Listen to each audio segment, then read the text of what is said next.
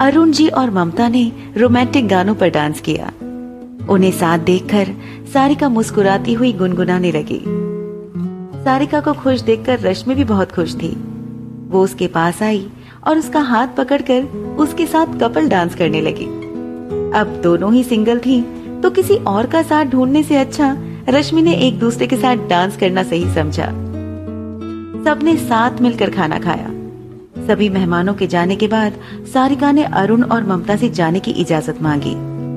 अरुण ने कहा, आज यहीं रुक जाओ बेटा। वैसे भी बहुत रात हो चुकी है। ममता ने प्यार से सारिका का हाथ पकड़कर कहा, अरुण जी सही कह रहे हैं। आज रात यहीं रुक जाओ। हमें भी तुम्हारे साथ थोड़ा वक्त बिताने का मौका मिल जाएगा। सारिका की आँखों में नमी तैर गई, लेकिन उसने उन्हें बाहर आने नहीं दिया। और रुकने के लिए अपनी सहमति दे दी। रश्मि तो यही चाहती थी।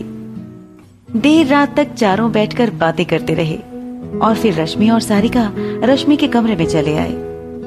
रात के साढ़े बारह बज रहे थे। सारिका ने दुपट्टा हटाकर साइड में रखा और चादर ओढ़कर सो गई। ये क्या है? मैंने तुम्हें यहाँ सोने के लिए नहीं रोका है। रश्मि ने सारिका की चादर खींचकर उसे उठाते हुए कहा, सोने देना यार। रश्मि ने मुँह फुला लिया और आलती पालती मारकर बैठ गई। उसने सोई हुई सारिका की तरफ़ देखा और कहने लगी, मेरा है ही कौन जिसे मैं अपना कहूँ? कोई नहीं है मेरा दुख सुनने वाला। इससे तो अच्छा होता, भगवान मुझे उठा लेता। मेरी बुरी किस्मत। एक दोस्त थी, वो भी बेवफा निकली। उसे भी सोने की पड़ी है। अब अपना दर्द सुनाने आधी रात को कहा जाऊँ मैं? रश्मि की नौटंकी भरी बातें सुनकर सारिका को हँसी आने लगी और वो उठकर बैठ गई। उसने रश्मि को देखा और कहा अच्छा बता क्या हुआ? यार, अभी तो मेरा कॉलेज खत्म हुआ है और पापा ने मेरे लिए नोएडा में लड़का भी देख लिया है। ये तो अच्छी बात है। क्या खाक अच्छी बात है? मैं अपने सपने कब पूरे करूँगी? यार, मैंने बताया था ना तुम्हें, मुझे एक फ़ैशन डिज़ाइनर बनना है और शादी के बाद तो ये पॉसिबल नहीं होगा। यू नो कितनी सारी रिस्पॉन्सिबिलिटी आ जाती है हम पर? पर एक दिन तो शादी करनी है ना? करनी है, लेकिन अरेंज नहीं। तो? तो क्या? लव मैरिज करनी है जैसे सब करते हैं? लव मैरिज करने के लिए किसी से लव होना भी ज़रूरी है। हाँ तो हो जाएगा ना लव पर तब तक पापा को कैसे समझाऊं? वो तो मेरी बात ही नहीं सुन रहे हैं यार। तू बात करना उनसे। क्या पता तेरी सुन ले? बिल्कुल नहीं। हम बात नहीं करेंगे। पर हाँ आइडिया दे सकते हैं। जल्दी बता जल्दी बता। बड़ी बेसब्र हो यार। और बेशरम भी। तू जल्दी से आइडिया बता यार। अंकल ने जो लड़का देखा है, एक बार उससे मिल लो। और फिर कह देना पसंद नहीं आया। उसके कुछ दिन बाद कहना कि तुम्हें फ़ैशन डिज़ाइनिंग का कोर्स करना है। दो साल उसमें लग जाएँगे। तब तक तुम्हें भी किसी ना किसी से प्यार हो जाएगा। कमाल का आइडिया है। पर ये मेरे दिमाग में क्यों नहीं आया? मोटी बुद्धि है ना तुम्हारी, इसलिए। हाँ? क्या कहा तुमने? रश्मि सारिका पर टूट पड़ी और कुछ देर बाद दोनों लेट गई। रश्मि ने अपना हाथ सारिका के हाथ पर रखते हुए कहा, यार, तुम ना होती तो क्या होता मेरा? कुछ नहीं होता। तुम पागल खाने होती और क्या? अच्छा सुनो, एक बात तो बताना ही भूल गई मैं तुम्हें। अचानक से दोनों उठकर बैठ जाती हैं। कौन सी बात? कल रात फिर एक गज़ल आई है। रुको, सुनाते हैं। नो प्लीज़ हमें नहीं सुननी, आधी रात को गजलें। अरे, सुनो तो सही। बहुत खूबसूरत लिखा है। सारिका गोद में तकिया रखकर थोड़ी हाथी पर टिका कर बैठ गई। वो जानती थी। बिना सुनाए रश्मि मानेगी नहीं। रश्मि ने अपना फ़ोन लिया और पढ़कर सुनाने लगी। सर्द मौसम की तन्हा कपकपाती रातों में। एक अनसुना सा मेरे भीतर कुछ शोर बहुत करता है। जब छू के गुजरती है ये हवाएँ मेरे गालों को। जब ओस की बूंदें ठहर जाती हैं, मेरे होठों पर किसी मोती की तरह। जब रात का वो पहर महसूस कराता है मेरे जहन में तेरी मौजूदगी, तब मैं मैं नहीं रहती। मैं घुल जाती हूँ तुम में कहीं। सर्दी की ठिठुरन पर तुम्हारी गर्म यादों का कंबल अक्सर ही लपेट लिया करती हूँ मैं। तुम्हारे ना होकर भी, होने के एहसास के अलाव पर सेक लेती हूँ मैं अपनी हथेलियों को और छू लेती हूँ उनसे अपने ठंडे गालों को ये जानकर कि तुमने ही छुआ है इन्हें अनजाने में कभी। रात के वो पहर गुजर कर भी गुजरते नहीं है और फिर तुम्हारी यादों की भूल भुलैया में खोकर सुबह हो जाती है।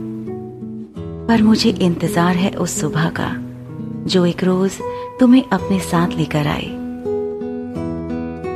तुमसे मीलों की ये दूरियाँ न जाने क्यों अब सजा सी लगती हैं। तुम्हारे बिना कटी रातों की सुबह अब बेवजह सी लगती हैं। ये राज काजल से भी काली उन रातों में लिखा है, जिन रातों में तुम सिर्फ़ याद बनकर मेरे साथ रहे हो। हाँ तुम मुझमें मेरे बाद रहे हो। हाँ तुम। रश्मि चुप हो गई। सारिका एक बार फिर खामोश हो गई। रश्मि ने इतनी शिद्दत से पढ़ा कि वो खो सी गई। रश्मि ने देखा तो उसके चेहरे के सामने हाथ हिलाते हुए कहा, क्या हुआ? कुछ नहीं। सारिका ने आँखों में आई नमी छुपाते हुए कहा, रश्मि, पता नहीं यार कौन है ये? पर इतना गहराई से लिखती है ना कि पढ़ने वाले को प्यार हो जाए। ऐसा लगता है जैसे इन्होंने किसी को बहुत टूट के चाहा है। तभी इतना डूब कर लिखती है। इन फ्यूचर अगर कभी भी इनसे मिलने का मौका मिला ना तो मैं उनका ऑटोग्राफ ज़रूर लूँगी। हम्म। वैसे तू मुझे कुछ बताने वाली थी? दो दिन बाद इंदौर जा रही हूँ कुछ दिनों के लिए। ये तो अच्छा है। अंकल आंटी से भी मिल लेगी। कितने दिन हो गए उनसे मिले हुए? हम बनारस जाना चाहते हैं। क्या?